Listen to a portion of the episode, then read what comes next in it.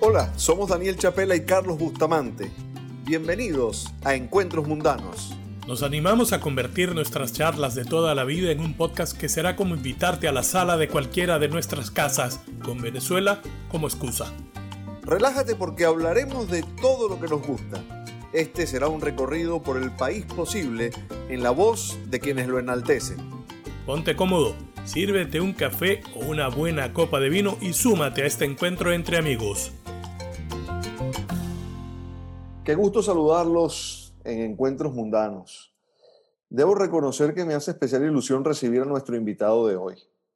Fernando Arreaza, la voz que identifica a los Leones del Caracas desde hace casi tres décadas, es, por encima de todas las cosas, alguien a quien admiro y quiero a partes iguales.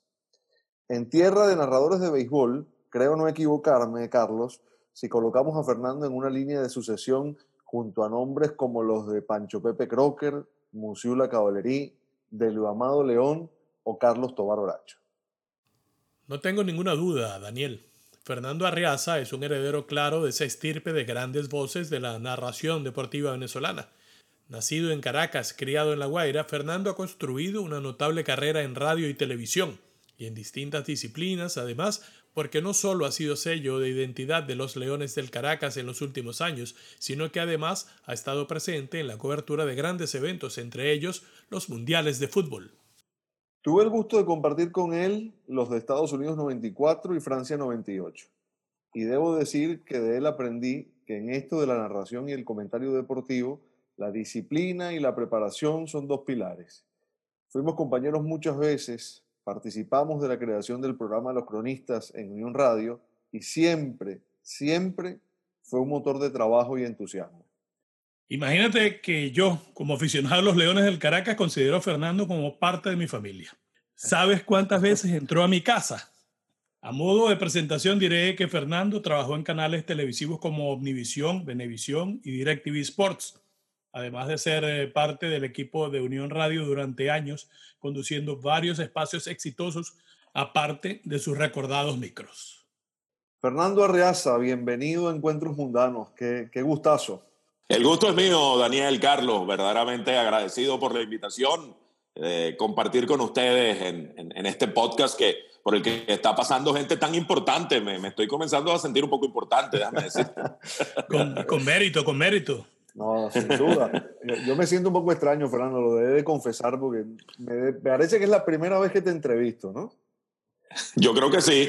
Hemos tenido encuentros en, en los Instagram Live que han servido un poco de intercambio, interacción, pero no, no ha sido propiamente una entrevista. Bueno, y este es uno de tantos encuentros que hemos tenido en tantos años de, de amistad y de profesión compartida. Fernando, eh, ¿existe algún momento en tu carrera ya extensa en la que tú puedas decir aquí me sentí pleno? Uy, eh, mira, yo creo que después de la repercusión del batazo que le da en la cabeza a Erika Ibar, eh, el fly de Henry Blanco que le da en la cabeza a Erika Ibar y gana Venezuela aquella Serie del Caribe a través de los Leones del Caracas y todo lo que representó eso para el país y que mi narración eh, pues tuvo una repercusión y hoy día la gente la escucha y la gente se acuerda y se emociona. Preparado Jorge Sosa. Conecta elevado corto por la izquierda.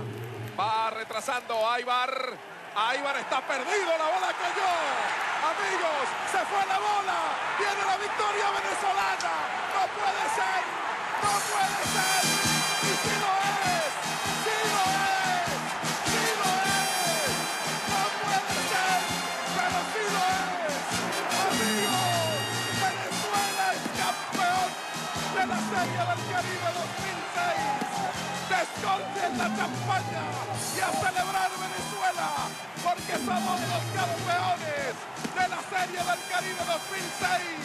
Los Leones del Caracas le dan a Venezuela su sexto título. Al, al ver con el paso del tiempo lo que significó esa narración y cómo quedó sembrada, eh, yo te podría decir que, que eso me hace sentir pleno hoy día, trasladándome al momento. Y en el momento ya yo percibía que había sido un momento especial y que había podido describir ese momento especial con uh, uh, la emoción y con uh, el contexto que requería el instante para trascender, para no quedar como una narración más o, bueno, una narración adecuada. No, creo que trascendió y eso lo hace sentir a uno evidentemente pleno. Pero ese, digamos, eh, eh, la trayectoria, es el, el trajín de, de, de ir a los estadios, de, de, de presenciar tantas jugadas, lo que te hace llegar a, a tener esos momentos culminantes, ¿verdad? Pero tú te imaginabas en, en Omnisport, cuando empezaste a hacer alguna narración, en llegar a estar en, en medio de, de una celebración, una... uno de esos buenos momentos de la pelota. No, mira, yo, yo era un muchacho con ilusiones.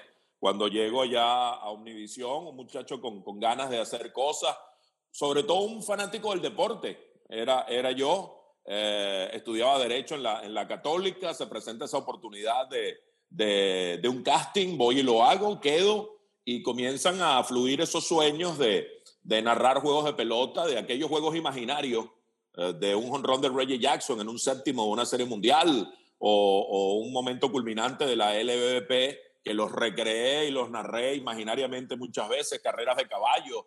Eh, bueno, se había convertido en algo ya profesional con una presencia en pantalla de un canal de televisión que también nacía y todo fue como a la par y sí, comencé a cultivar que alguna vez me tocaría algún instante de esos supremos, pero Pero bueno, es el destino el que finalmente lo coloca a uno ante esas cosas. Evidentemente, en la medida en que uno crece, si uno logra progresar en su carrera y llegar a, a un canal importante como Venevisión en su momento, que tenía los derechos del béisbol profesional, que transmitía la Serie del Caribe, y en donde uno logró escalar y posicionarse, pues bueno, algún momento iba a llegar y, y llegaron.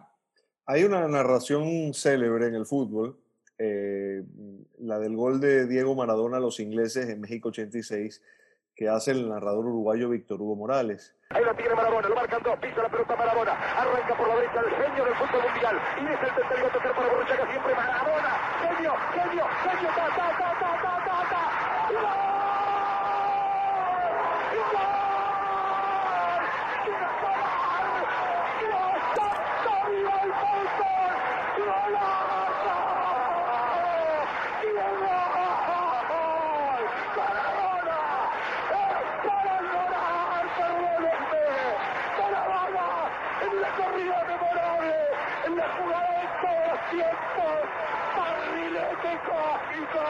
¿De qué planeta viniste?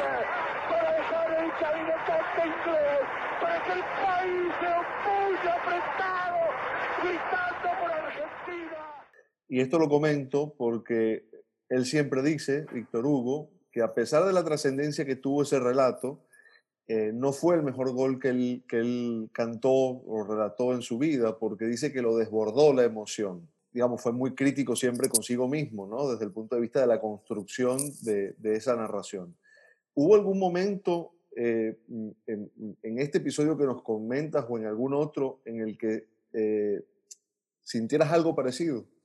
Que, eh, eh, mira, eh, yo te diría que en esa propiamente de la, de la Serie del Caribe eh, me desbordó la emoción eh, y... El discurso que yo tenía elaborado, porque ese día Venezuela podía ser campeón, uno va preparado y yo tenía un discurso elaborado, el discurso se perdió, el discurso lo tiré a la basura cuando se presenta un desenlace de esa naturaleza y, y, y tan insólito, ¿no? Y entonces lo que dejo es fluir eh, lo que eh, fue mi sentimiento del momento, eh, como tú dices, ocurrió con Víctor Hugo. Bueno, si lo dejó, si se dejó sobrar por la emoción, no se notó, porque lo de Víctor Hugo Morales es cátedra, es una cosa, como tú dices, célebre. Eso, eso es una pincelada, así como un cuadro de, de, de, de, del maestro Juárez, eh, del, del Ávila o, o de cualquier artista. Eso es un, una obra de arte para nosotros los narradores. Escuchar esa narración de Víctor Hugo Morales es, es una cosa que uno se emociona una, una, una y otra vez cada vez que la escucha. Pero entonces yo tenía mi discurso preparado Eh, no lo implementé porque la situación derivó en aquel, en aquel desenlace insólito, ¿no? Y entonces lo que surge es, eh, eh, el, no puede ser, porque es, es un desenlace tan raro, tan insólito, que yo lo que digo es, lo que me nace en el momento, no puede ser, estoy incrédulo ante, ante un desenlace de esa naturaleza, pero sí lo es, sí lo es, porque además Venezuela tenía diecisiete años sin ganar la Serie del Caribe, ocurre en, en, en el propio país y había una sensación, una convicción en el ambiente de que era el momento para que Venezuela ganara de nuevo una Serie del Caribe a través de los Leones del Caracas. Entonces, yo tal vez debí eh, utilizar mi discurso que traía preparado, que era un poco más solemne, muy emocional, pero más solemne, tal vez debí hacerlo, eh, y, y no sé si hubiera quedado mejor o peor, pero... Eh, hubiera sido más descriptivo en lo que respecta a las circunstancias históricas que rodeaban al momento. Y me hubiera gustado hacer eso, pero bueno, mira, no sé, al final, por la repercusión que tuvo, como que me quedo con el no puede ser y sí lo es. En el béisbol, bueno, ya estamos hablando de tu pasión y, y no solamente la gente ya la tiene en, en la memoria, sino que la está escuchando ahorita en este episodio también. Pero en el béisbol hay una particularidad que no la tiene el fútbol, el básquet, que es esas pausas en el juego que permite sí. desarrollar la personalidad de quien está comentando, de quien está narrando. Entonces la gente se entera de cuáles son las aficiones, de, eh, qué es lo que está haciendo últimamente, cuáles son los hobbies de, de Fernando Arreaza, cuáles son sus mayores, digamos, eh, aficiones, aparte del deporte. Sí, mira, claramente el, el, el cine y la música. Soy un coleccionista empedernido de, de películas de, de, de D V D y ya de Blu-ray, pero colecciono desde que salió el formato D V D, me enganchó. Y dije, mira, eh, yo quiero tener Tiburón en mi, en mi colección. Yo quiero tener Gladiador en mi colección. Yo quiero tener El Exorcista en mi colección. Yo a lo mejor no la veo, pasan años y no la veo, pero sé que la tengo ahí.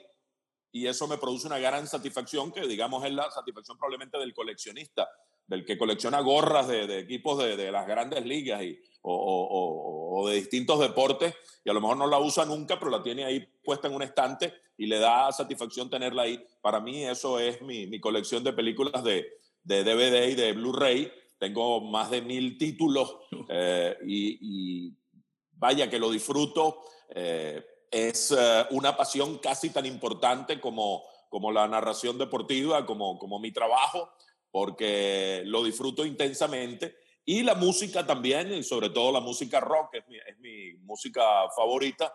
También tengo mi, mi, mi colección y son dos elementos que llenan mi vida, eh, aparte de mi trabajo, como, como eh, digamos, elementos de... vivenciales, de, de tenerlos a la mano para saber que puedo, digamos, contemplar una dosis de satisfacción por algo tan elemental como saber que uno tiene una película allí en su, en su colección. Eh, tal vez para, digamos, uno lo explica y no, y no tiene eh, mucha repercusión para la gente, o la gente tal vez no, no lo comprenda en la dimensión de quien logra eh, tener esa colección. Eh, no sé si me explico, porque, eh, digamos, eh, el, que, el que no está eh, coleccionando películas de D V D dirá, bueno, pero qué tontería es esta. Pero entenderá, sí, por eso utilizo el ejemplo de las gorras de béisbol, que si colecciona gorras de béisbol, saber que tiene una, una gran satisfacción por tener sus gorras de béisbol allí. Entonces, eh, puntualmente esas son mis dos pasiones, aparte de mi trabajo. Eh, mis películas de, de Blu-ray, el cine, porque voy al cine también. Yo voy a verla, me, me, me gusta ver un estreno en el cine, eh, prefiero ver en el cine, hay tipos de películas que hay que verlas en el cine, pero luego apenas sale en Blu-ray, la incorporo a mi, a mi colección si la película obviamente me, me gustó. Y de alguna manera uno, uno habla un poco de eso, ¿no? Y ya eh, dentro de las intimidades que uno va revelando, sobre todo en redes hoy día, donde hay una especie de proximidad con la gente, se establece una especie de proximidad con la gente, pues uh, la gente va descubriendo cosas, como también en este programa, ¿no? este tipo de programa que ustedes hacen, descubriendo cosas, interioridades de la gente, y que uno con, con gusto le, le revela a, a quien lo conoce a uno como narrador, pero bueno, uno tiene otras cosas en su vida que también lo llenan, ¿no? ¿Cuán importante es, Fernando, para, para transmitir un deporte el estímulo de la sensibilidad que tú haces, por ejemplo, con el cine o con la música? Porque no deja de ser eso, ¿no? Un estímulo a la sensibilidad uh-huh. que luego puede traducirse en el discurso que se emplea al momento de transmitir cualquier situación de juego, ¿no? Porque eh, implica no solo ser preciso en lo que está pasando y que la gente, sobre todo si es radio, lo puede imaginar, sino además que se haga con, con, con, un, con un vocabulario rico y con un buen uso del idioma, ¿no? Claro, todo eso ayuda, todo eso conforma una cultura general, todo eso conforma una sensibilidad, eh, todo eso conforma un, un bagaje que uno va y lleva a la transmisión.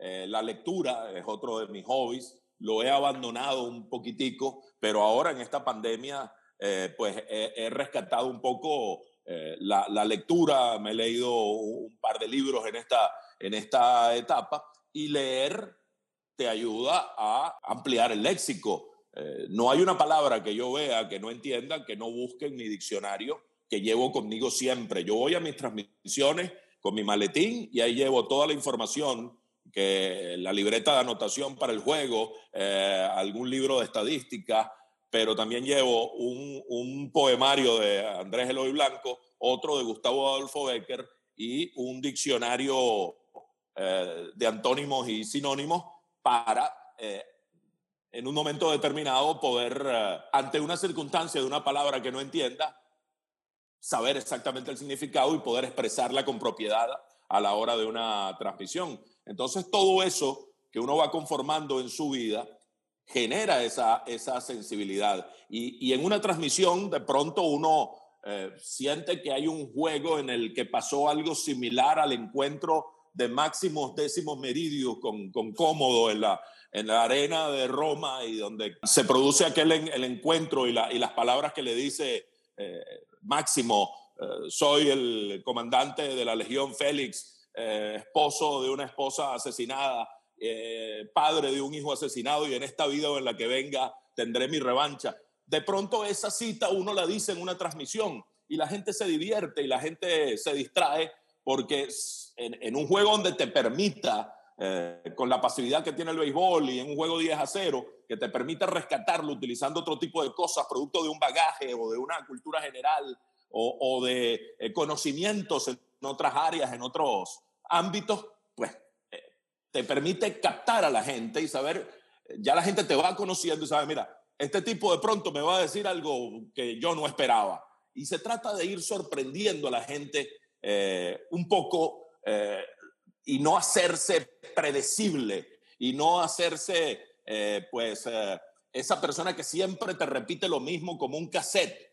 Uno tiene un estilo de narración, uno sabe, la gente sabe a qué va cuando va a escuchar una narración en la que yo esté presente, un juego en el que yo esté presente, pero a lo mejor no sabe a qué voy en determinados momentos y en determinadas circunstancias. Y entonces eso lo hace a uno impredecible, y de alguna manera eh, ese factor sorpresa permite enganchar un poco más a, a la audiencia.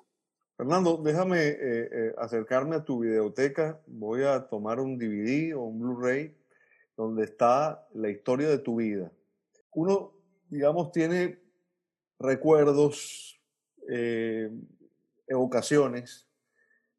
Yo quisiera que tú me pintaras al Fernando niño. Eh, la primera imagen que eres capaz de recordar, ¿dónde es y qué estás haciendo? Estoy regresando a mi casa, rebotando mi pelota de fútbol o de básquetbol, de venir de jugar con los muchachos en, en, en la canchita de, de La Juanita, en, allá en el Caribe. Y mi mamá sabía que yo estaba llegando a la casa porque escuchaba desde lejos pum, pum, pum, la pelota rebotando. Eso, eso fue lo primero que me vino a, a la mente ese instante, porque yo fui deportista, me encantaba el deporte, practicar el deporte, y esa pasión por el deporte viene de esa práctica. Jugaba futbolito, jugaba fútbol en el colegio, jugaba béisbol fuera del colegio, porque en el colegio no había béisbol en el San Vicente de Paúl. Entonces, me traslado a ese instante, Daniel, y, Y sí, me vengo llegando a mi casa, rebotando mi pelota y mi mamá sabe que ya, que ya yo estaba retornando de jugar con mis amigos. Y la familia, Fernando, como apoyo importante porque las temporadas son largas, ¿verdad? Y ¿cómo, cómo se da ese, esa comprensión dentro de, y ese apoyo para una persona que pasa prácticamente en la carretera mientras se está jugando una temporada? Sí, eso es fundamental para poder eh, tener una vida plena. Eh, esa comprensión y, y esa paciencia. Yo siempre le digo a mi esposa que mis ausencias trato de eh, reponerlas con calidad de presencia, eh, porque eh, sí, uno a veces, y, y, y Daniel lo sabe, eh, a los mundiales, cuando nos fuimos a Francia, Daniel se fue mes y medio, porque se fue antes que yo, a transmitir algunos juegos amistosos antes del evento. Yo me fui ya un par de días antes de comenzar el evento y aún así me fui cuarenta y cinco días de la casa. Eh, entonces, vaya, es más de un mes fuera de la casa, eh, eh, en, en otro continente. Eh, los viajes a los entrenamientos primaverales eran tres semanas, cuatro semanas fuera de la casa, pero al terminar los entrenamientos en aquella época de los noventa, eh, yo programaba mis vacaciones para que mi esposa se fuera con mis hijos, mi hijo mayor, no había nacido el segundo. Eh, a, apenas terminaban los entrenamientos nos encontrábamos en, en Miami y de allí tomábamos a algún lugar para nuestras vacaciones y allí venía eh, eh, la calidad de presencia, ¿no? Luego de la, de la ausencia. Pero contar con una persona que te respalde, que se encargue de la casa, que saque adelante a los muchachos eh, y que te espere comprensivamente, eso es vital para poder tener la, la vida que, que he tenido. Una vez me tocó, Carlos, eh, estaba en Puerto Ordaz en una transmisión, el Caracas estaba jugando en La Ceiba, un juego de esos ocasionales, no era una sede fija, el estadio de La Ceiba iban a jugar Caracas Magallanes de cuando en cuando, un estadio magnífico en Ciudad Guayana. Transmitimos el juego y al día siguiente estoy en el aeropuerto esperando para abordar el avión. Y me avisa una, un familiar que mi esposa tenía un sangramiento y, bueno, había riesgo de, la, de pérdida de, del hijo que estábamos esperando. Imagínate tú lo que eso significa. Yo en ese aeropuerto no puedo adelantar el avión. De hecho, el avión estaba retrasado, el vuelo, y son momentos de, de una presión y de una angustia inimaginable e indescriptible. Y bueno, me monté en el avión, llegué directo a la clínica, afortunadamente se paró el sangramiento, hubo, hubo una, una oportuna intervención y nació Jesús Eduardo al poco tiempo, que es mi segundo hijo, y hoy día es un muchacho hecho y derecho, gracias a Dios. Pero fíjate, eso es un pequeño detalle, una pequeña circunstancia de esas separaciones, de estar fuera de la casa, que se presentó un momento que, que bueno... dramático, ¿no? Por, por decir una palabra descriptiva. Bueno, yo quiero hacer un, un nuevo salto temporal. Eh, eh, esto no tiene un recorrido lineal, afortunadamente, ¿no? Y, y, y regresar a, a, a tus días en La Guaira, Fernando, porque me interesa que, que, que nos cuentes cómo, cómo fue tu infancia, cómo fue tu adolescencia. Eh, yo sé que, que, que, que estuviste en un grupo de música que cantabas, eh, eh, yo no sé si la, si la música alumbró al narrador o fue al revés. Sí, eh, tenía un grupo, sí, un grupo llamado Catarsis, del cual yo era el cantante y letrista. Yo era el que escribía la, las letras. Tuvimos un gran éxito de un tema que se llamaba Se perdió. Se perdió mi barco en la tormenta, se perdió mi arma en una guerra, se perdió el fruto que me alimenta, se perdió la llave que me encierra. Wow. Esa, esa es una letra mía de ese, de, ese, de ese tema, Se perdió. Se perdió mi barco en la tormenta, se perdió mi arma en una guerra, se perdió el fruto que me alimenta, se perdió la llave que me encierra. Por ahí iba ese qué tema. Maravilla, no, no qué maravilla. Qué bueno, qué bueno. Yo no te había escuchado Era... cantar, ¿eh? Los, los treinta años de amistad no te había escuchado cantar. Bueno, en, en estos escenarios uno, uno se desinhibe. Obviamente ese tema tenía su, su, su guitarra allí que le daba la fuerza a, al tema. Y sí, tenía mi grupo de rock, Catarsis. El guitarrista era un tremendo guitarrista, Germán Montalvo. Eh, el, el baterista llegó después a, a, a hacer batería de Frank Quintero, Toto, se llamaba el muchacho. Y después iban y entraban compañeros y la pasábamos bien. Tocábamos en verbenas, tocábamos en concursos de aficionados, en, en algunos eventos. Eh, nunca estuvimos, creo que ni cerca de, de, de ser un... un grupo profesional o que llegáramos a estar cerca de grabar. Grabamos unas cositas por ahí, unos reels de esos momentos, algo muy primitivo y muy, y muy precario, pero nunca pensé que eso iba a derivar en que íbamos a, iba a ser yo cantante, ni, ni mucho menos. Eh, yo, yo en ese momento, a la par de, de, de cantar, eh, narraba mis juegos imaginarios, tenía la convicción de que yo iba a ser narrador deportivo. Estaba un poco desubicado y un poco, digamos, con todo y que mis padres trataron de, de guiarme, yo, yo no estaba claro exactamente lo que quería, porque hasta entré en la Escuela Naval en un momento determinado, producto de esa desorientación que tenía de ser cantante, porque antes de entrar a la Escuela Naval tenía el grupo de rock y apenas salí de la Escuela Naval de Venezuela, lo primero que hice fue retomar el grupo de rock y a la par jugando pelota y jugando futbolito y, y, y la actividad habitual de, de esa época. Pero digamos que eran dos cosas separadas.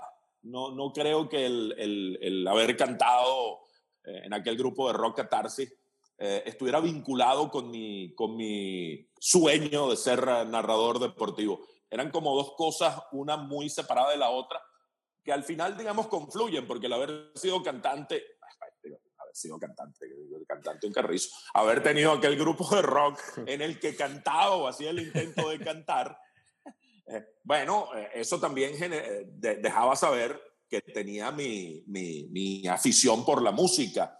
Eh, uno de mis recuerdos de niñez de, de esa época en La Guaira era eh, pedir un permiso al, a un cura que era muy...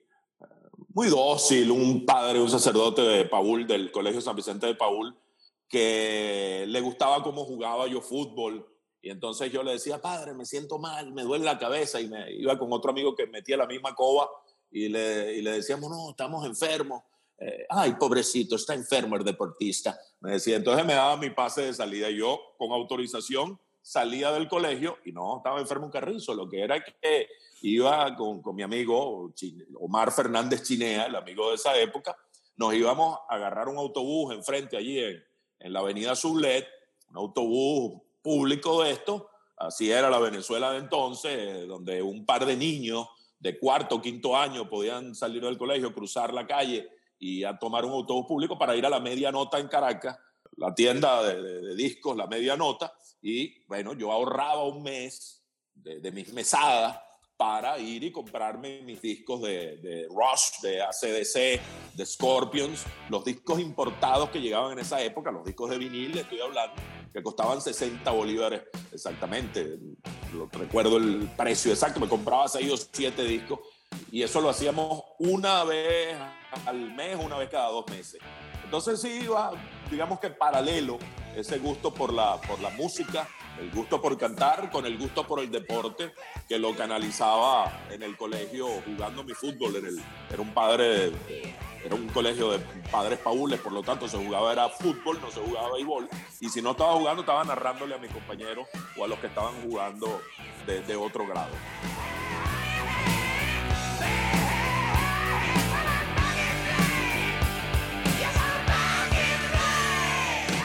La gente que nace en una isla o que, o que nace en, en un pueblo, en una ciudad a orilla del mar, suele tener una relación especial con eso, con el mar. Eh, ¿Cuál es la tuya? ¿Cómo es tu relación con el mar? Mira, eh, el, el, el ver el mar ya es una sensación de paz. El solo asomarse por la ventana del cuarto donde yo dormía en la Quinta Lucy, en, en Los Corales. Yo me despertaba, mi cama estaba así, lateral, digamos, paralela al mar, por utilizar un término descriptivo. Me levantaba y lo primero que hacía al poner los, sentarme en la, en la, en la cama y, y levantarme era ver el mar. Ya era una sensación de paz, de, de vida, de, de tranquilidad, de, de sosiego.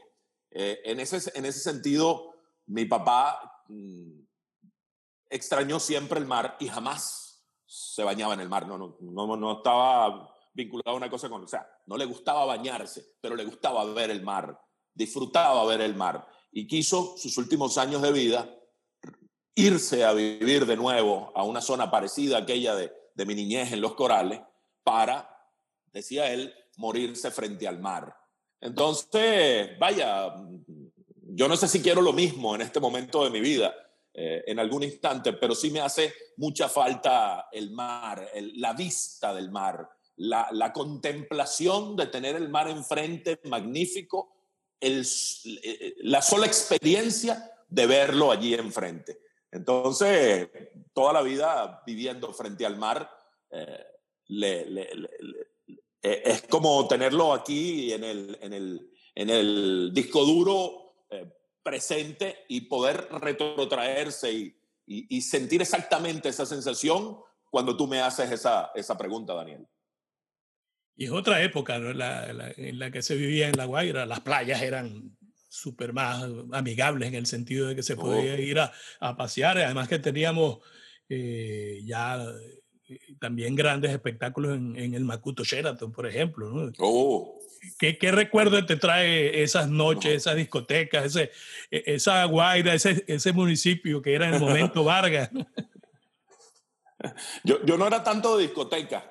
Mira, yo iba al cine del Macuto Sheraton, tremendo, qué clase de hotel, y, y muy, buena parte, allí yo jugaba pool, jugaba bowling en la parte de abajo, eh, o iba al cine, o simplemente iba al lobby, miraba a los, a los huéspedes, a, a, a la gente que llegaba. Una vez me encontré con Jimmy Connors, uh. que estaba con, siendo yo niño, con Chris Evert, en ese momento eran pareja, Chris Evert y, y Jimmy Connors, y, y les pedí un autógrafo que lamentablemente no, no conservé, y me lo dio eh, Jimmy Connors en el Macuto Sheraton. Siendo yo, ¿qué? Tendría yo doce, trece años en ese momento. Pero desde esa edad, los domingos, yo tenía una especie de rutina, me iba con, con un buen amigo de la época, que sigue siendo amigo hoy día, Arnaldo Machado.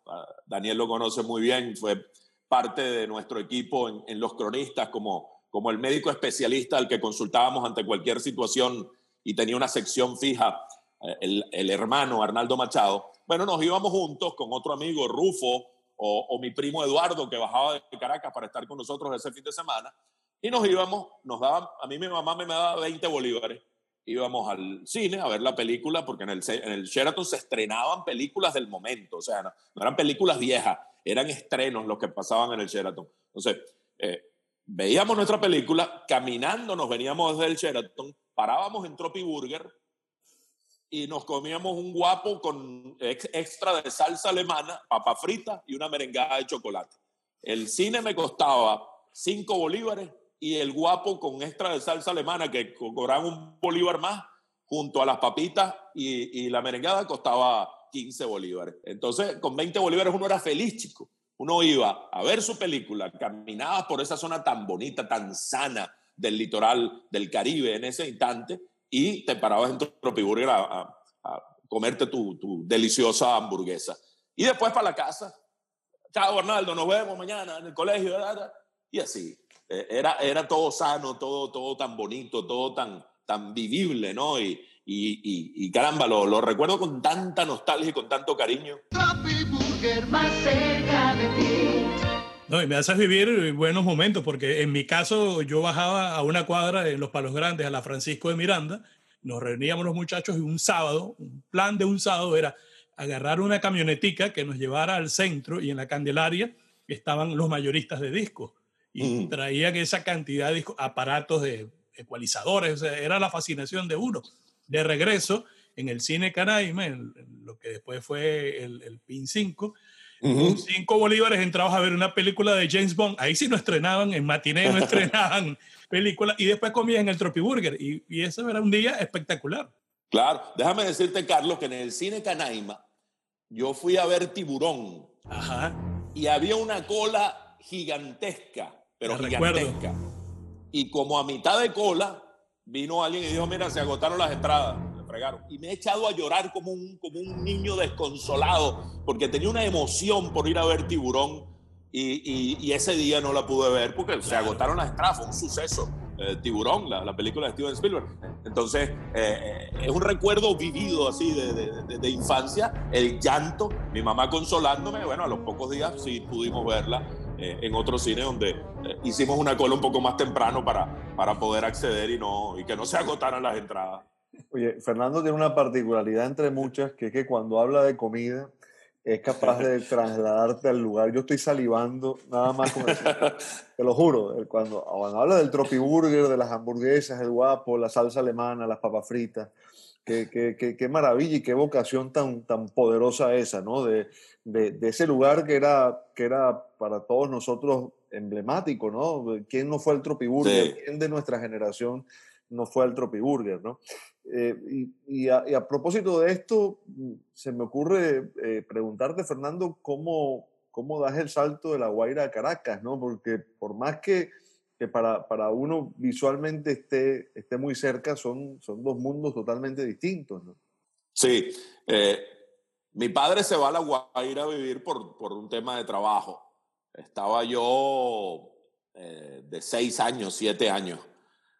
De hecho, yo hago mi, mi, mi, mi primaria, el kinder incluso, preparatorio y kinder, allí en el, en el San Vicente de Paúl de Maiquetía. Eh, después, por un tema de salud de mi mamá, nos mudamos a Caracas. Fíjate, como tú dices, era tan cerca, pero tan lejos. Un sí. tema de salud de mi mamá obligó a la familia a mudarnos a Caracas para estar más cerca de un, de un hospital, de sus médicos y todo eso. Pareciera un, una, una exageración, pero así lo decidió mi papá en ese momento. Y vivimos un año en Caracas. Eh, para mí Caracas siempre fue tan familiar y, y, y, y, y en estos días colocaba un, un post en el cual decía que la, la, la, la única ciudad a la que yo le celebro el cumpleaños es a Caracas, porque es como una, una novia, un, una mamá. O sea, es, es un sentimiento muy especial por Caracas y por ese majestuoso Ávila, que, que así como uno extraña el mar, uno extraña el Ávila. Es más o menos la misma sensación de, de, de paz, de, de inmensidad, de, de vida, ver el mar y ver el Ávila. Eh, el caso es que después de que mi mamá supera el tema de salud, nos devolvemos a, a La Guaira y allí termino mi bachillerato. Allí comienzo, me quedo viviendo y allí comienzo a trabajar en Omnivisión. Iba y, y venía... Hice, también comencé a estudiar en la Católica, iba y venía todos los días a, a Caracas, me levantaba a las cinco de la mañana para llegar a, a la universidad a tiempo, a las siete y media comenzaban las clases, eh, era un trajín, un trajín fuerte, y bueno, así va desarrollándose eh, mi vida y el paso del tiempo.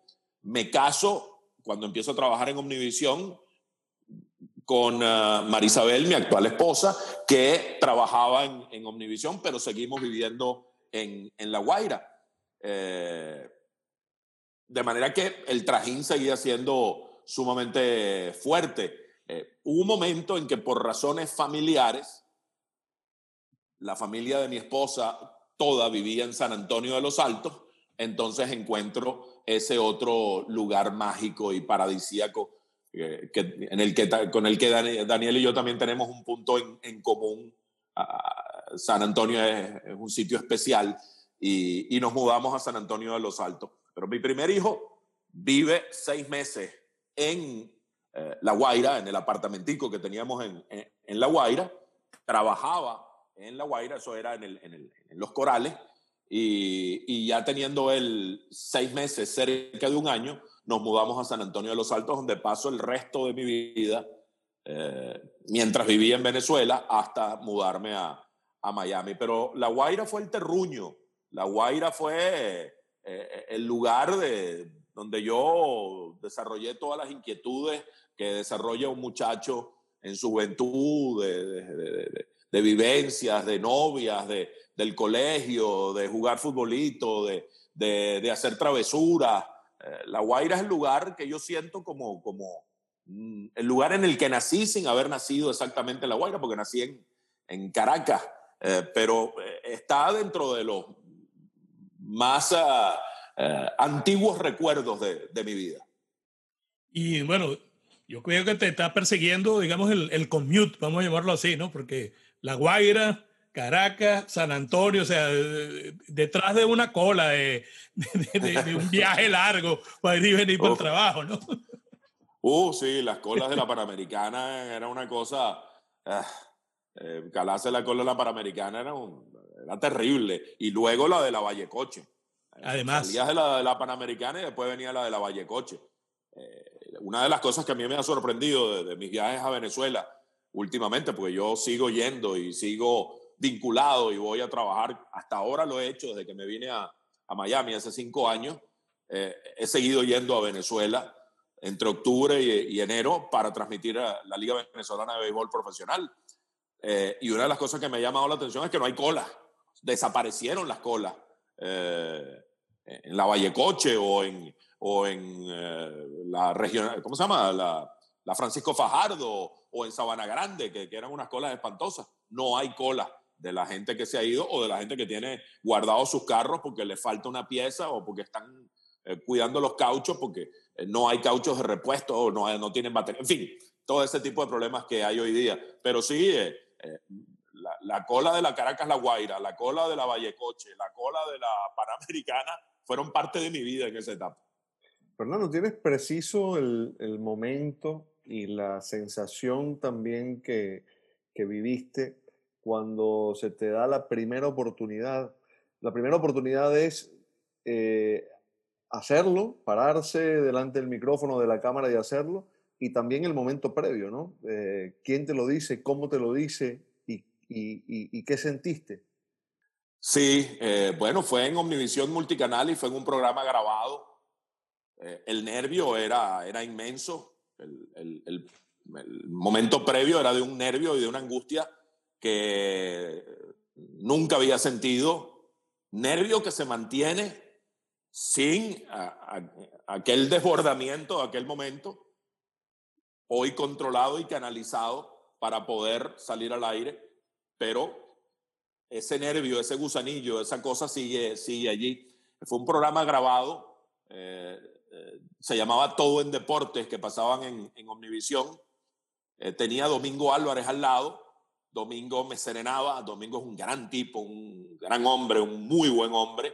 Y él me serenaba, tranquilo Fernando, que vamos a ver, con, con esa eh, actitud bonachona y, y, y campechana que, que caracteriza a Domingo Álvarez. Y tener a una persona así al lado, pues es sumamente importante, no alguien que esté rígido y que te esté mirando y que, y, y que esté pensando ¿qué, qué, qué, qué torta va a poner este, este carajito aquí, qué ir a hacer. No, era un hombre bueno, un hombre noble, y eso lo ayuda a uno a que el trance de la primera salida al aire, o las primeras, porque todas fueron iguales. Todas esas primeras fueron de un nervio inmenso.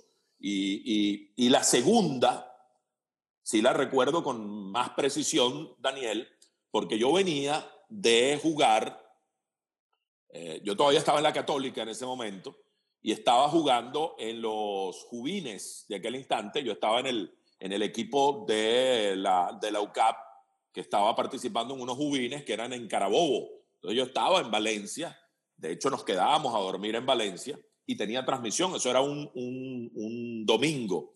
Tuve juego en la mañana y íbamos a transmitir el juego del domingo en la noche, el famoso juego de E S P N de la noche. Bueno, ya en esa época se había establecido y me tocaba transmitir, pero tenía mi compromiso con el equipo de béisbol, equipo que dirigía, por cierto, Manuel González, coach de tantos años con los Leones del Caracas y con quien tuve una muy buena relación desde la universidad. Cuando después me lo encuentro con los Leones, eh, esa afinidad se hizo más cercana. El caso es que yo tenía ese compromiso con el equipo, un equipo de béisbol. Oye, eh, éramos malos, pero íbamos para adelante todos a tratar de ganar. Eh, entonces, eh, había doble juego incluso ese día.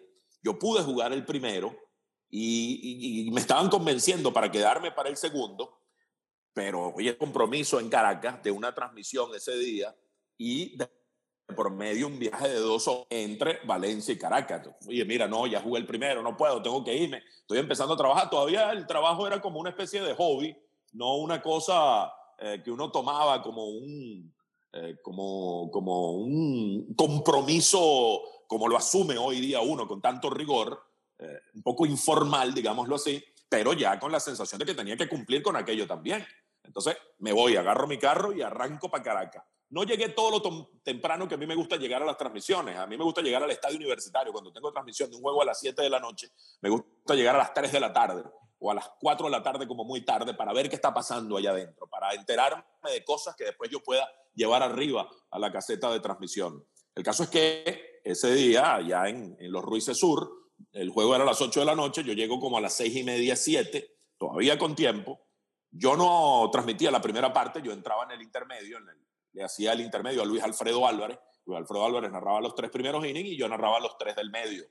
Era mi segunda transmisión. La primera me fue bastante bien, casi que tiramos cohetes de lo bien que fue. Domingo Álvarez me felicitó, el grupo me felicitó, pero en esa segunda, yo no sé si por el cansancio, no quiero atribuirlo al cansancio de venir a jugar pelota, del viaje de Valencia, eh, cuando yo me siento en la, en, la, en, la, en, la, en la silla para la transmisión, eh, no, no me dan el pase, no me da el saludo quien manejaba la transmisión, sino que de repente aparezco yo directo en cámara. Me veo yo en cámara y el coordinador me empieza a decir, habla, habla. Y yo me quedo así eh, y bueno, allí surge una anécdota que la he contado varias veces y que la repito aquí de, y que la recordaba Daniel en estos días en un post en, en Instagram, donde yo agarro y digo, en vez de saludar, buenas tardes, qué gusto estar con ustedes, un placer. Yo le digo, no, les saludo con gran simpatía. Agarro y digo yo, oye, una frase más ridícula no puede haber. Les saludo con gran simpatía. Eh, y me quedo eh, frisado y tiene que tomar eh, Domingo o la persona que estaba al lado, tomar la, la, la transmisión y yo con una carota así porque no me sacaban de pantalla. Bueno, esa fue una, esa la recuerdo con, con, con lujo de, de detalles y, y obviamente después de eso, a los días siguientes, mis compañeros y, y amigos... Eh, no paraban de, de gastarme broma. Mira, ahí viene el narrador simpático. Y hablamos de, del apoyo familiar, la, la importancia, pero profesionalmente, ¿quién era esa, esa columna en la cual podías irte a dar cabezazos? Aparte de este tipo de anécdotas, ¿no? Que esos, digamos, momentos agrios que suelen pasar, sobre todo en transmisiones en vivo. ¿Quién era ese, esa, esa persona que te dio, digamos, el mayor soporte al inicio de tu carrera que te llevó pues a, a continuar? Sí, yo, yo diría que es mi familia, mi mamá, sobre todo. Mi mamá fue mi soporte, mi, mi ayuda al principio. Mi esposa, eh, con mi esposa eh, había una, una gran confianza para ella decirme, oye, esto no lo hiciste bien, no, no era una bendición permanente. Mi mamá también fue crítica. Y, y así como me, me, me alababa como su muchacho que, que, que del que sentía orgullo porque estaba apareciendo en televisión, también me decía, mira, no me gustó esto, no me gustó aquello, me parece que debes mejorar esto, que debes mejorar aquello. Eh, en, en ese sentido también mi esposa ha sido así. Y del medio yo te diría que Oscar Prieto Párraga fue esa columna, el que confió en mí, pues oh, eh, confiar en él para contarle algo o decirle algo. Eh, Oscar Prieto Párraga, de alguna manera, en un instante eh, muy difícil de una discusión agria con quien en ese momento era el, el jefe de, de, de, del circuito de los Leones del Caracas, yo me iba, yo estaba afuera. Yo, y esto no lo he dicho mucho, no, no, no lo he contado, eh, Fue un, fue un momento tan duro, tan difícil. Hoy día soy muy amigo de esa persona. Eh, fue un mal momento de ambos, una discusión terrible, y yo me iba. Yo ese día no participé en la transmisión, estaba en el estacionamiento, y ahí recibo una llamada de Oscar Prieto Parra que se entera de lo que había pasado yo antes de agarrar mi carro y irme para San Antonio de los Altos.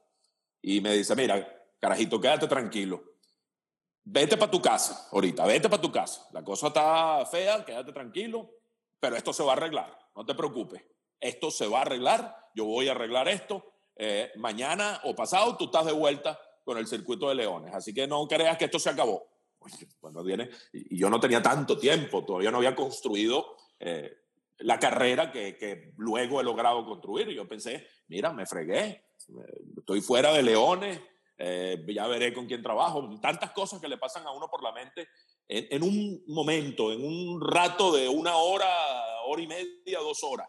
Pero esas palabras de Oscar Prieto en ese momento, pues me serenaron, me fui a mi casa, dormí bien. Al día siguiente él y, y otro, otro amigo, Freddy Chercia, cuadraron una reunión con Luis Núñez, con quien, era, con quien había tenido la, la seria discusión, y allí pues se, se solucionó uh, todo en un lapso de veintiocho, cuarenta, veinticuatro, cuarenta y ocho horas, y ya pronto estuve de regreso a los Leones del Caracas. Pero ese momento coyuntural, ese momento circunstancial, me hizo saber que yo tenía un amigo más que la persona que, que creyó en mí cuando me vio narrando de muchachito, que me llevó a los Leones del Caracas, tuvo la venia, la bendición de aceptar en su equipo, porque él era el dueño del equipo en ese momento, de que este muchacho se convirtiera en el narrador. Él visualizó que yo tal vez podía ser el que tomara la batuta de una figura de la dimensión de Delio Amado León.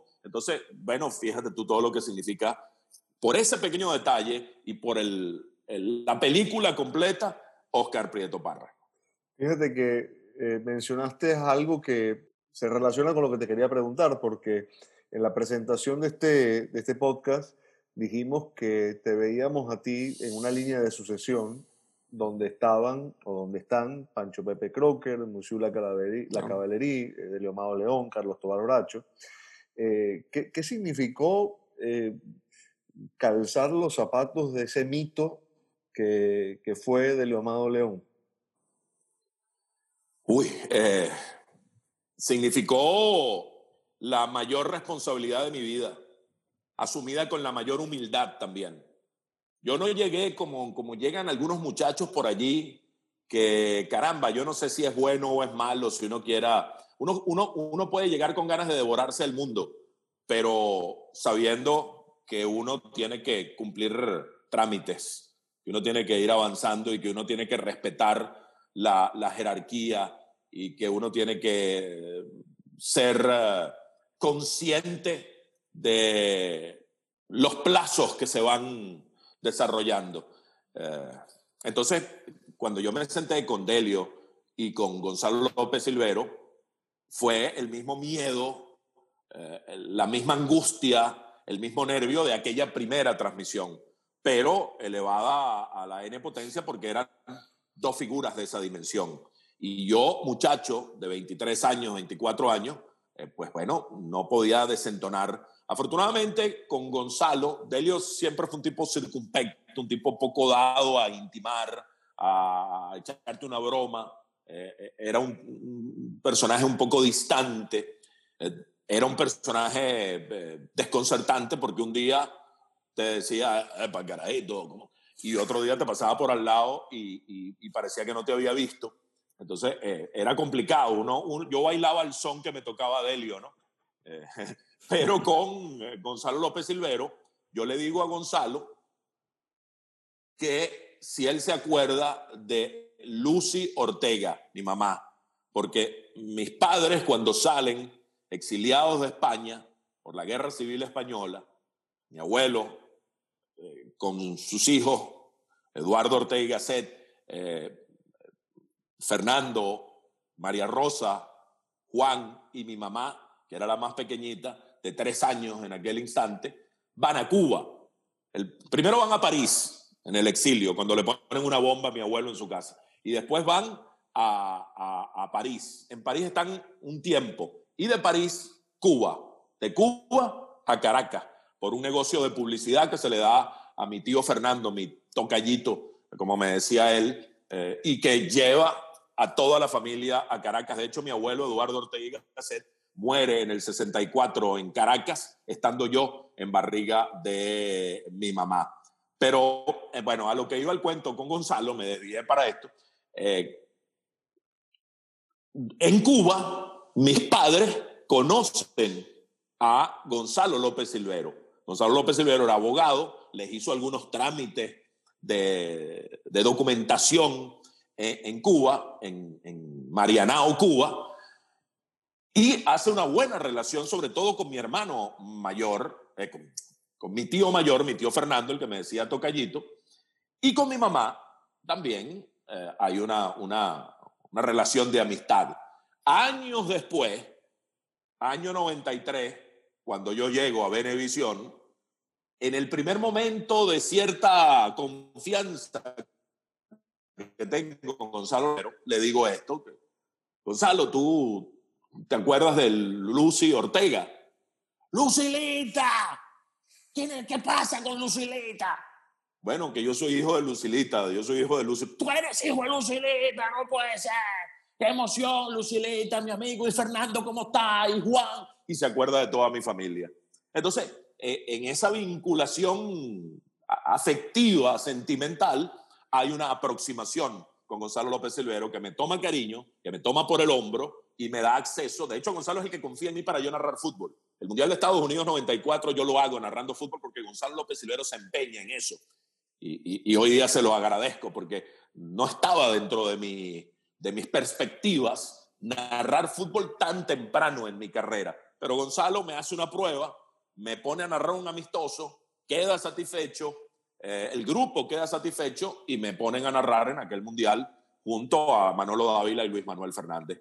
Pero eh, ese, ese punto de encuentro con Gonzalo me permite abordar las transmisiones con ellos con más confianza, con, con más intimidad, siempre en el marco del respeto, de guardar la consideración hacia quienes han construido una trayectoria gigantesca. El muchacho que llega, yo, yo llego a ser parte de ellos, yo llego a ayudarlos, a contribuir. Me, ten, me tengo que sentir bendecido, privilegiado de que el destino y, y, y mi esfuerzo, por supuesto, me hubiera colocado junto a ellos para poder transmitir eh, con dos gigantes de esa dimensión eh, el deporte en, en Venezuela. Jamás corregí alguna vez a alguno de los dos.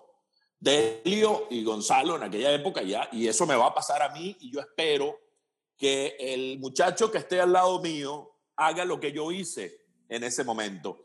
Vaya, uno, cuando uno pasan los años uno puede cambiarle el nombre a alguien, entonces Delio o Gonzalo, en vez de decirle a, a, a Roberto Zambrano, Roberto le decían Ricardo.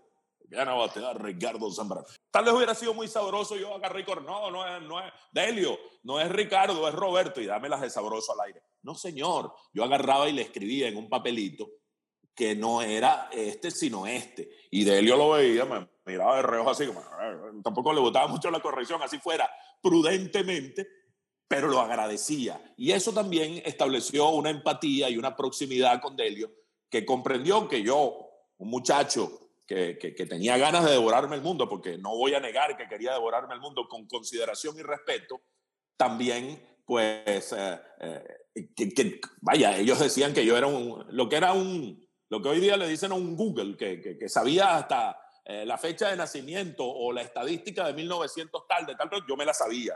Yo, yo tenía una memoria privilegiada y me sabía todos los detalles estadísticos del jugador y ellos se quedaban admirados de que yo supiera todo eso. Entonces también había como un poco de aprehensión. El muchacho sabe demasiado, ¿no? Pero yo no quería hacer eh, jactancia ni alardear de eso. Yo esperaba que mi momento me permitiera poder hacer uso de todo eso y que me dieran ellos el, el, el, el, la entrada para que ellos se sintieran satisfechos de que contaban con alguien que venía a aportar en la transmisión. Entonces, dentro del, del marco de gran nerviosismo y angustia de trabajar con ese par de gigantes, poco a poco, con, con, con actitud, me fui ganando eh, la, la, la buena pro de ellos dos para que me aceptaran a ese muchacho como parte del grupo.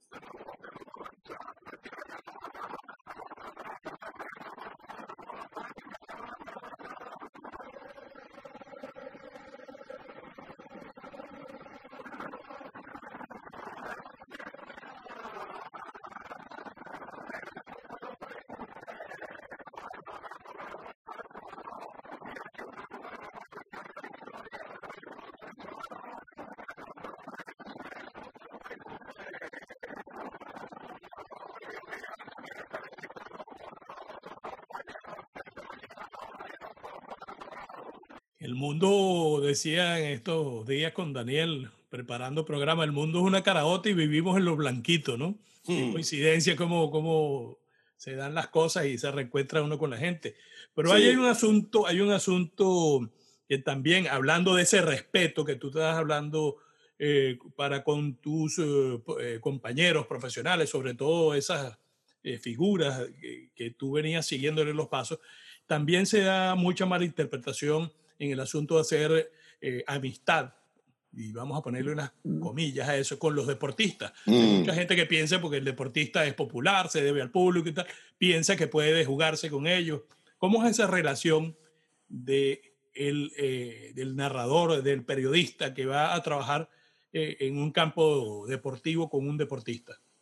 Sí, eso es, eso es crucial, eso es importantísimo para uno construir credibilidad y respeto.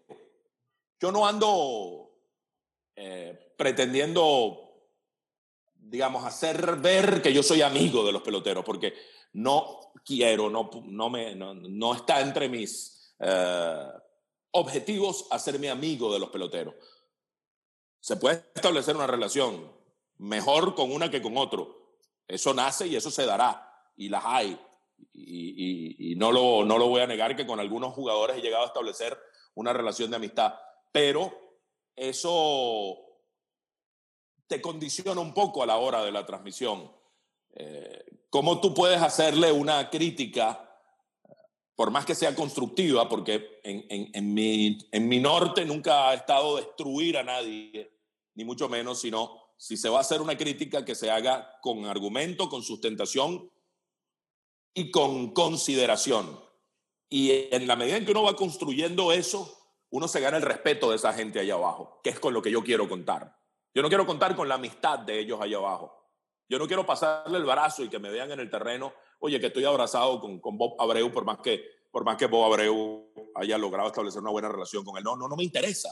A mí lo que me interesa es que Bob Abreu me respete, respete lo que yo diga allá arriba, y que si alguna vez yo le hago una crítica a Bob Abreu, se sepa, lo sepa la audiencia, lo sepa Abreu, lo sepan mis compañeros de trabajo, que la crítica tiene asidero y que la estoy haciendo con la consideración del caso.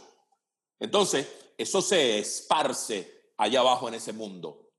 Y así como eh, se va eh, estableciendo, Abreu se lo dice a Henry Blanco, y Henry Blanco se lo dice a Edgardo Alfonso, y Edgardo Alfonso se lo dice a Johan Santana, y Johan Santana, porque ellos hablan y dicen, y conversan, y conversan más de uno de lo que uno piensa en sus conversas habituales. No, porque este dijo esto, porque este otro narrador es aquel, porque... Y, y lo tiene más presente de lo que uno cree, me consta.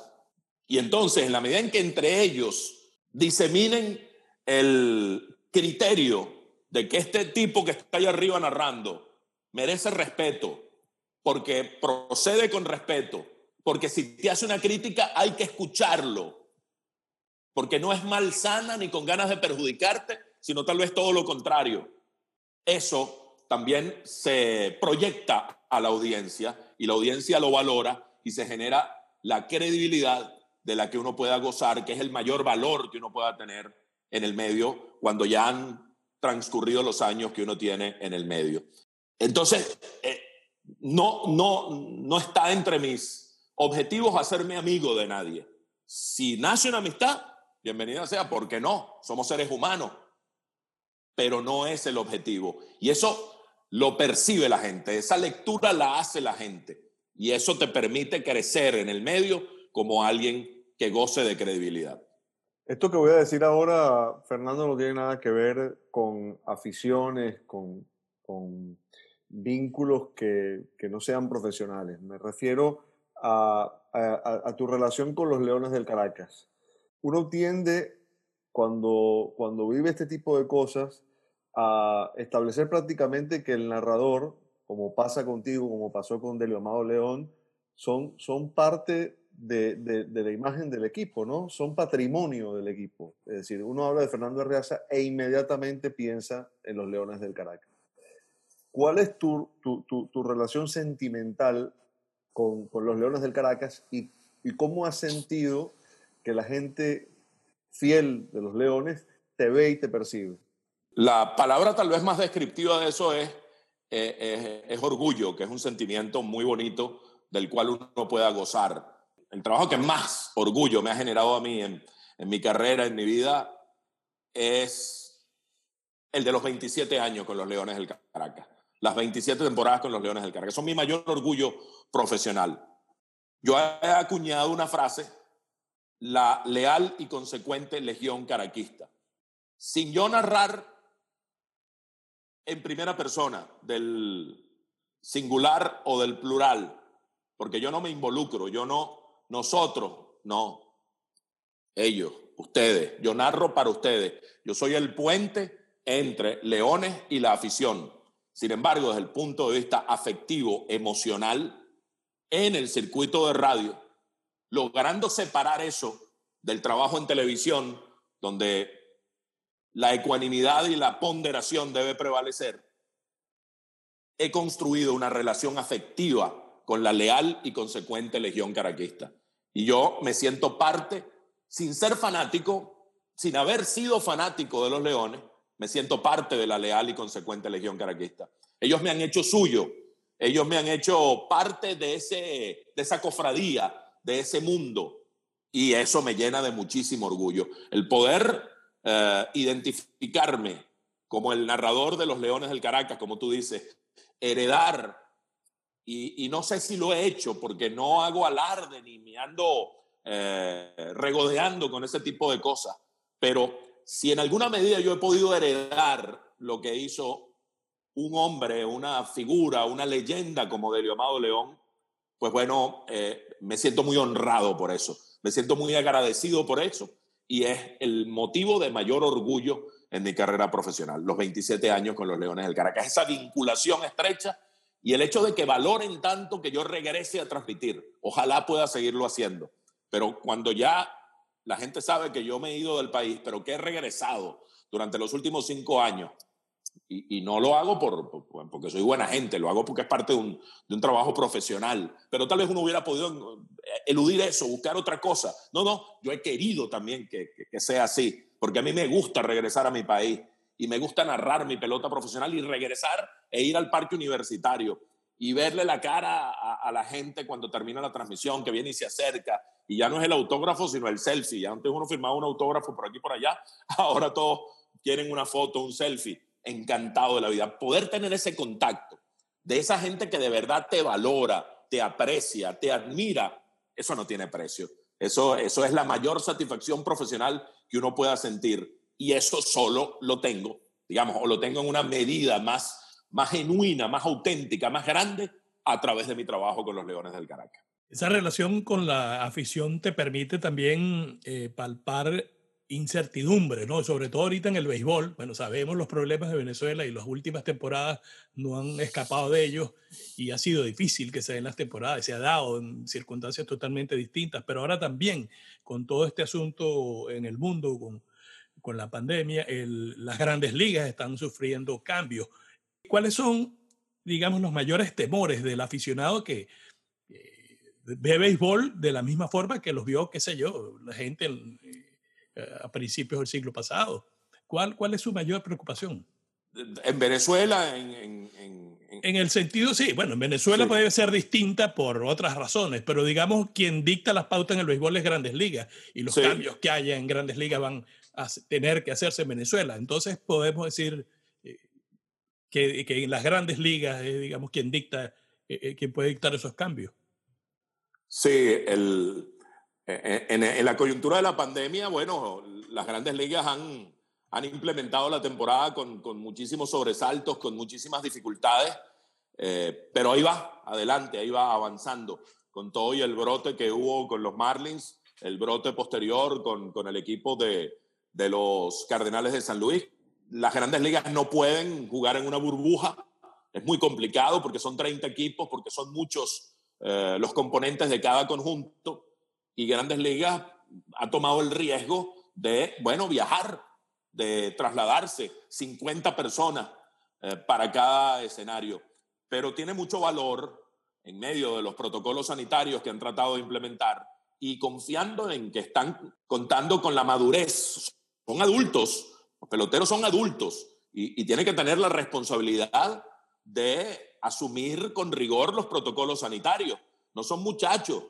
Luego, cuando hubo el primer brote de los Marlins, el segundo de, de, de los Cardenales de San Luis, Entonces M L B eh, fortaleció, hizo todavía más rigurosos los protocolos, ponen personal de seguridad para que los peloteros, digamos, no, no, no vayan a salir de noche, como lo hicieron los dos de Cleveland, Mike Clevinger y, y Zach Plesac, que se echaron una escapada y se fueron a visitar amigos y pusieron en riesgo a toda una organización. Vaya, en esa organización está un muchacho como Carlos Carrasco, que fue diagnosticado con leucemia el año pasado. Entonces, ten consideración con ese muchacho que aún eh, Carlos Carrasco hubiera podido, Carlos, eh, no jugar. Y le pagaban el salario completico porque él tenía una causa preexistente. Vaya, fue diagnosticado con leucemia.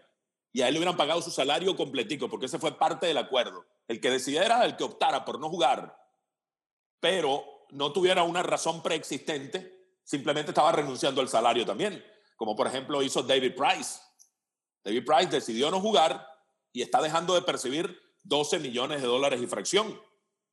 Carrasco no, Carrasco hubiera podido dejar de jugar e igualito le iban a pagar su salario íntegro de esta temporada. Entonces viene Mike Clevinger y Zach Plesac y se van de parranda con unos amigos, con el riesgo de contraer el coronavirus, traerlo al clubhouse donde están, por más que llevan su mascarilla y está el distanciamiento social y todo eso, es un recinto cerrado. Al final chocas la mano en un momento inadvertido con el pelotero, tienes un pequeño contacto y le transmites el, el coronavirus, un, un, un virus tan, pero tan contagioso. Entonces, M L B ha tenido que hacer más rigurosos esos protocolos sanitarios al punto de, vaya, controlarlos como, como niños, como muchachos, para que vayan por el buen carril. Y ojalá la temporada siga así. Al, el momento que estamos grabando esto, pues todos los equipos están en acción por primera vez desde el domingo veintiséis de julio. Los treinta equipos en acción, cosa que no había ocurrido desde el primer domingo de la temporada. Y ojalá el, el que resulte campeón en, en esta coyuntura, pues uh, pueda levantar el trofeo con, con el mérito que va a tener el haber uh, prevalecido deportivamente ante sus rivales y prevalecido ante la coyuntura del coronavirus. Será una doble victoria. Ganó deportivamente y ganó en la temporada de los desafíos de una pandemia mundial. Fernando, ¿cómo te ha resultado el, el cambio eh, en los deportes cuando te ha tocado transmitir deportes distintos al béisbol, particularmente el fútbol, ¿no? Pero tú has hecho baloncesto, has hecho tenis, has, has hecho deportes olímpicos.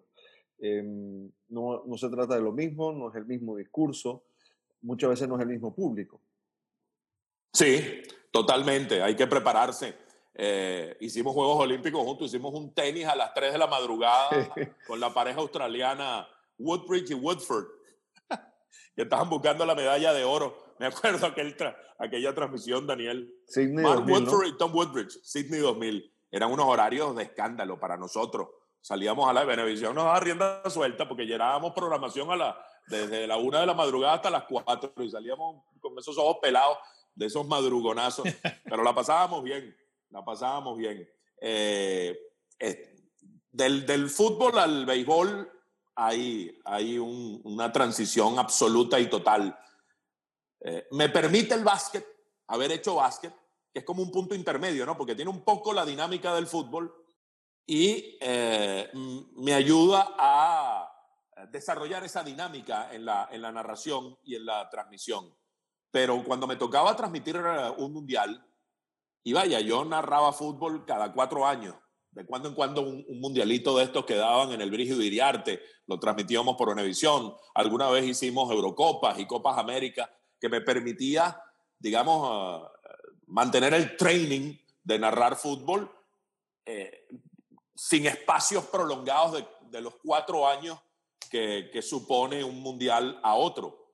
Pero cuando me tocaba así, tenía que mirar videos de mis narraciones anteriores, el fútbol español o la Champions, eh, bajaba el volumen y yo lo narraba para prepararme para la transmisión del mundial que me tocaba ese año en julio, en junio, julio, fuera en Estados Unidos, en, en, en Francia, en Corea, en Alemania, todos esos mundiales que Que, que transmitimos, fueron seis en total en, en Venevisión.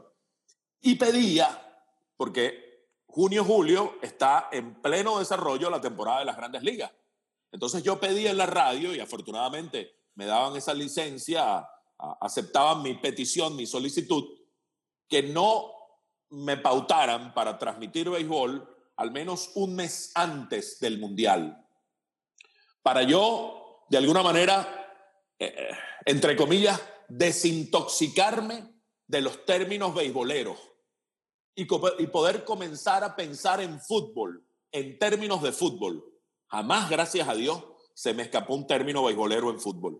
Jamás, gracias a Dios, porque hubiera sido la torta y me hubiera sentido yo terriblemente mal con mis compañeros, con la audiencia, conmigo mismo. Jamás me pasó. Entonces lograba hacer la transición, pero también sabía qué terreno estaba pisando, porque yo en béisbol puedo alternar con el comentarista y hacerle planteamientos y profundizar con él sobre una jugada estratégica, perdón, sobre eh, los detalles de un pitcher y que lanza slider y lanza curva y el cambio y, y, y, y, y profundizar en, en ese tipo de cosas.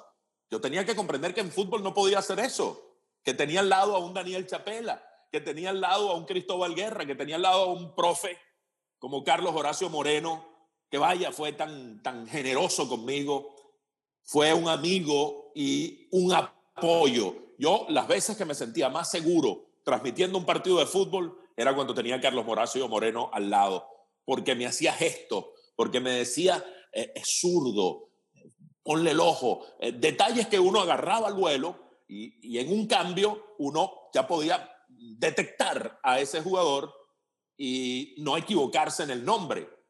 Entonces, eh, poder tener a ese grupo al lado y saber que yo no podía meterme a decir, oye, Daniel, eh, ¿por qué no cambian a este jugador? ¿Por qué no ponen el cuatro tres tres? ¿Por qué este sistema no está funcionando? No.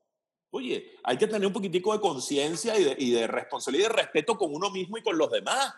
Y saber que en el fútbol yo podía llegar hasta cierto límite, que yo era un animador, un narrador, ponerle toda la dosis emocional que pudiera ponerle en el gol, tratar de relatar florido, agradable, pero no meterme en profundidades, porque ya eso era un irrespeto. Entonces, esa era parte de la transición entre transmitir un deporte y otro, más allá del léxico y más allá de la dinámica propia de la transmisión tan distinta entre un deporte y otro.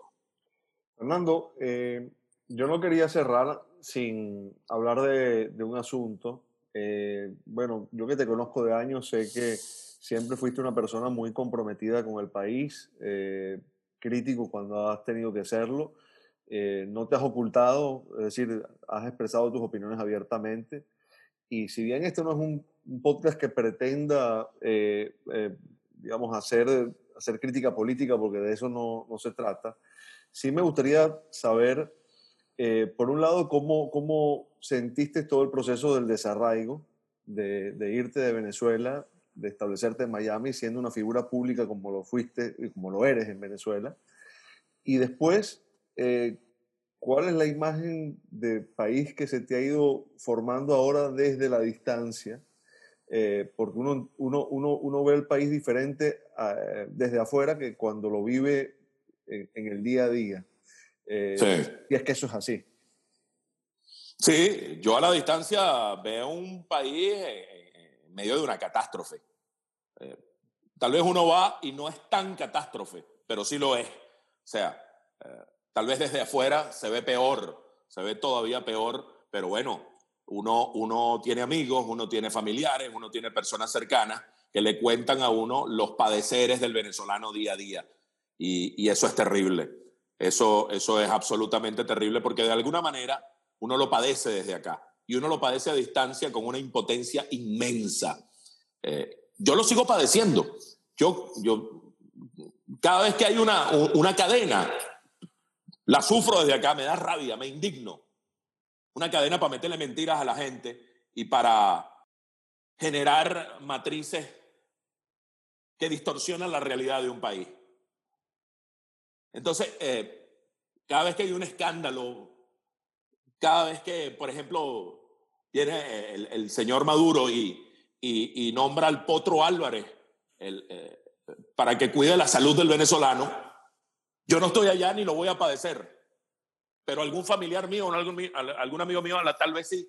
Entonces, desde acá yo me indigno. Entonces, el desarraigo es, es terrible. Yo no voy a decir que yo sufro más que se me hubiera quedado allá, porque sufrirlo en carne propia probablemente hubiera sido mucho peor. Pero no es fácil sufrirlo a distancia y saber que amigos y compañeros y familiares padecen las calamidades que están padeciendo. Entonces el desarraigo no es total, no es ni cercano, es un desarraigo presencial, es un desarraigo de que yo me produce una inmensa tristeza que mis hijos no vayan a aportar en Venezuela. Eso me produce una inmensa tristeza, porque yo, este, yo he regresado, yo no me he desvinculado, y eso me llena de muchísima satisfacción con la gente, con, con, con los seguidores del béisbol, con, con mis compañeros de trabajo. Yo le veo la cara, le veo los ojos a Efraín cuando, cuando ve que yo regreso. Eso para mí vale muchísimo, y yo quiero seguirlo viviendo. Entonces, eh, esa sensación de, de alegría de los compañeros de trabajo cuando uno llega, de, de cómo lo valora la audiencia cuando uno regresa a transmitir, eh, me llena de, de enorme emoción y satisfacción, y ojalá pueda seguirlo viviendo. Entonces no me he desvinculado, porque sigo yendo, he podido seguir yendo en los últimos cinco años a mi país, y mi país seguirá siendo mi país, y mi venezolanidad la tengo donde quiera que esté, no me la quita nadie, y yo opino. Y al que me venga a decir en Twitter que no opine porque estoy fuera, que se vaya al carrizo. Porque estoy fuera, pero lo padezco. Porque estoy fuera circunstancialmente, pero regreso. Y sé de qué se trata. No me he desvinculado. Voy y lo veo con mis propios ojos lo que está pasando. Pero lo que más me duele, lo que me afecta, es que mis hijos ahora mismo no tengan la perspectiva de aportar en su país. Eso es lo que más me duele hoy día. Sorry, disculpa. No, disculpa tú. Sentimos, sentimos, sentimos tus palabras con fuerza, Fernando. Y nos sumamos. Sí. Así es. Porque yo quisiera que mis hijos aportaran en su país. Ellos se formaron allá, ellos son venezolanos, estudiaron. Mi hijo mayor se graduó de periodista en la Católica. Y yo quisiera que él aportara con el crecimiento del país. Ojalá se den las circunstancias para que podamos volver, o al menos puedan volver ellos. Y te digo, mi hijo mayor tiene esa ilusión. Ilusión de muchacho, pero de hombre maduro ya, que quiere aportar en su país, en un escenario donde pueda aportar en su país. No en esto. Lamentablemente en esto no es viable y no es posible. Y yo... La, con el dolor de mi alma lo disuado de, de pretender regresar eh, mañana, pasado, mientras dure esta situación. Pero ojalá ese, ese, ese dolor que hoy me afecta, a la vuelta de la esquina, pues con un viraje de la situación, permita que mis dos hijos regresen a su país y aporten a la nueva Venezuela. Y que uno pueda regresar. Yo, yo sueño con, con retirarme en, en un pueblito en Mérida. Nunca viví en Mérida, pero me enamoré de Mérida las veces que fui. En un pueblito por ahí en Mérida. O en un pueblito en Naiguatá, frente al Club Puerto Azul de mis añoranzas, que, que, que es uno de los lugares físicos que más extraño de Venezuela. En uno de esos edificios que está atrás, en, en Montaña Alta, creo que se llama. No, Montaña Alta es en San Antonio. Detrás de Puerto Azul hay unos edificios, pero me encantaría retirarme en uno de esos edificios y poder bajar a Puerto Azul, a la playa, a, a mirar el mar y a comer en la cafetería de Puerto Azul, ya retirado, en Venezuela, en mi país. Fernando, muy, muy agradecido por, por este momento, muy agradecido como amigo, muy agradecido como colega, muy agradecido sobre todo como venezolano. Apreciamos todas tus palabras, de verdad, y sentimos pues ese compromiso que todavía existe en personas como tú, y, y lo asumimos así también, tratando de poner nuestro granito de arena para que las cosas sean mejores en, en nuestro país. Que así sea. Gracias, Carlos. Gracias, Daniel. Vaya, eh, he podido expresar cosas que, que uno no está acostumbrado a, a expresar. Eh, eh, he contado cosas que, que nunca había contado, y Y todo, pues, por este ambiente que ustedes han creado de la hermandad de, de tantos años con, con Daniel. Agradecido contigo, Carlos, y, y la pasé muy bien. La pasé extraordinariamente. y he disfrutado mucho sus, sus podcasts, el de Johanna Hausmann, genial, genial, qué muchacha tan inteligente, de manera pues que me siento privilegiado de haber estado en una, en una misma tribuna en la que estuvo Johanna y en la que han estado personas tan importantes. Muchas gracias, abrazos a los dos. Muchas gracias.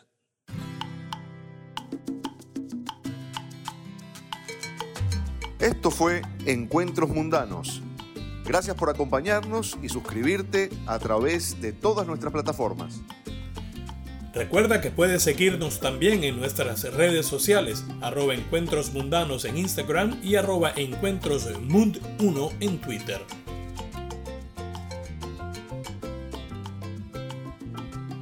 Nos quedamos para la sobremesa. Abrazo inmenso y bien venezolano. Hasta que un nuevo encuentro nos reúna.